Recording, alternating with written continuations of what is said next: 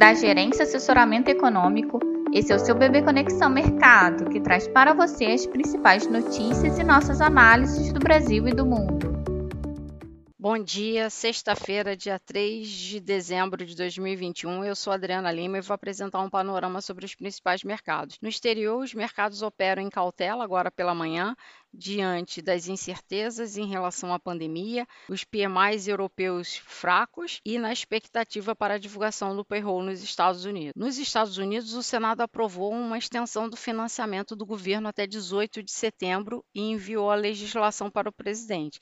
Assim, evita um shutdown do governo até aquele período. No mais, Biden alertou ontem que os casos de Covid-19 vão subir durante o inverno no país, mas não serão necessários necessárias novas medidas agressivas para conter a doença. Em relação à fala dos dirigentes do Fed, Mester, Quarles, Dale, Barkin, Bostic sinalizaram ontem ser apropriado antecipar o processo de tapering, que é a redução da compra de ativos que é feita pelo Fed. Quanto à pandemia, os Estados Unidos confirmaram mais um caso da nova variante Omicron no estado do Colorado. Na Ásia, boa parte das bolsas se recuperaram das perdas recentes. Apenas a bolsa de Hong Kong voltou a fechar em queda, enquanto as bolsas chinesas fecharam em alta, apesar da divulgação de indicadores na China é, piores que o esperado. PMI de serviços caiu de 53,8 para 52,1 pontos e a projeção era de 52,6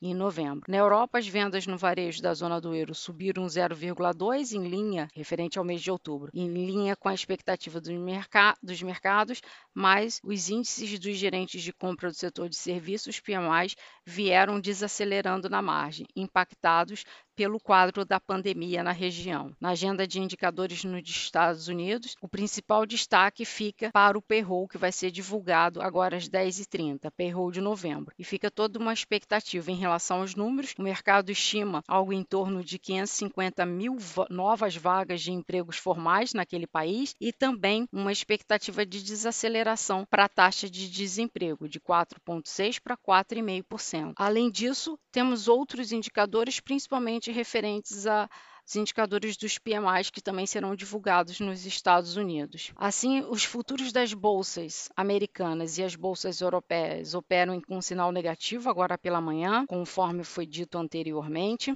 e é, acreditamos que esse viés deva se confirmar, né, se sustentar ao longo do dia.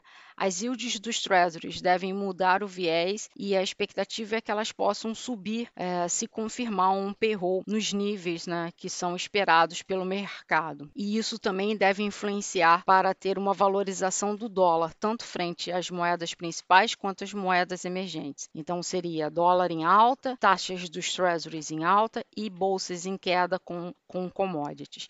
Aqui para o Brasil, a expectativa é que esse cenário mais cauteloso aguardado para o cenário internacional deva influenciar os nossos ativos também. Além disso, há incertezas de âmbito fiscal.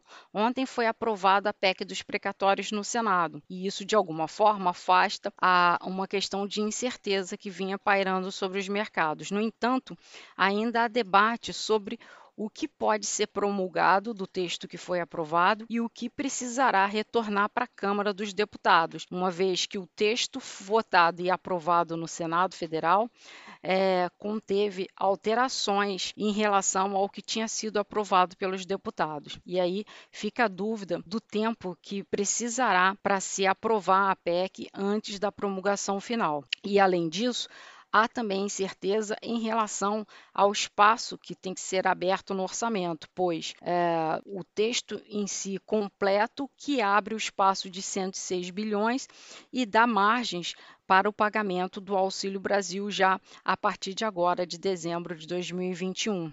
E se houver a promulgação em partes, isso não garante é, o pagamento do auxílio. Então, todas essas questões ainda devem pairar com incertezas e preocupações para os agentes de mercados no dia e, e em conjunto com o um ambiente internacional, conforme foi falado anteriormente. Diante disso, esperamos um dólar valorizado frente ao real no dia, os juros principalmente os vértices médios e longos da curva de juros em alta.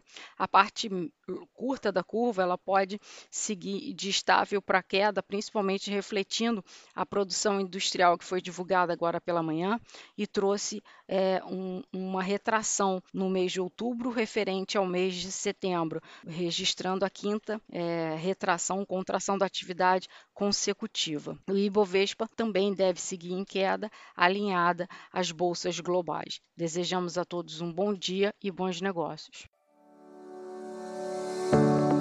Por fim, lembramos que essas informações refletem somente expectativas por isso a instituição não se responsabiliza por eventuais perdas financeiras.